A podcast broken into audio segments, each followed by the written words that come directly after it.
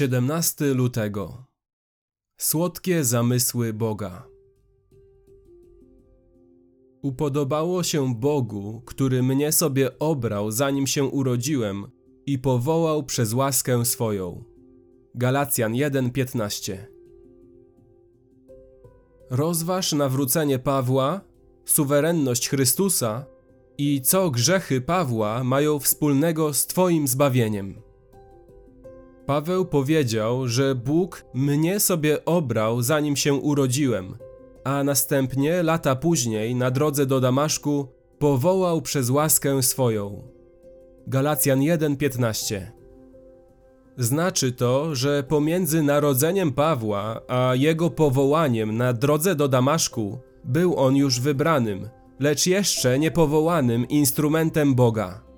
Dzieje apostolskie 9, 15, 22, 14. Oznacza to, że Paweł bił, wsadzał do więzienia i mordował chrześcijan jako wybrany przez Boga misjonarz, który niedługo miał zostać chrześcijaninem. A gdy byłem w drodze i zbliżałem się do Damaszku, stało się koło południa, że nagle olśniła mnie wielka światłość z nieba. I upadłem na ziemię i usłyszałem głos do mnie mówiący: Saulu, Saulu, czemu mnie prześladujesz? Dzieje 22, 6 i 7 werset. Nie można było temu zaprzeczyć, czy od tego uciec. Bóg wybrał go do tego, zanim się urodził, a teraz go przyjmie. Słowo Chrystusa było suwerenne. Nie było miejsca na negocjacje.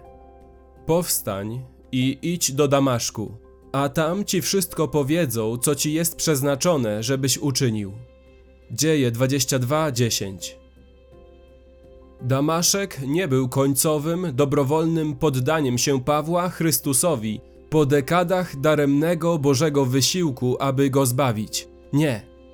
Bóg miał zaplanowany czas na wybranie go przed jego narodzinami i zaplanowany czas, aby go powołać na drodze do Damaszku. Bóg powołał, a powołanie spowodowało poddanie. Dlatego grzechy, na które dozwolił Bóg pomiędzy narodzeniem Pawła a jego powołaniem, były częścią planu, gdyż Bóg mógł powołać go wcześniej. Czy mamy jakikolwiek pomysł na to, jaki mógł być plan dla tych grzechów? Tak, mamy.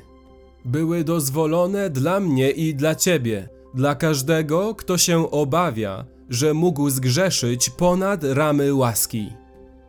Tutaj jest sposób, w jaki Paweł odnosi swoje grzechy do Twojej nadziei.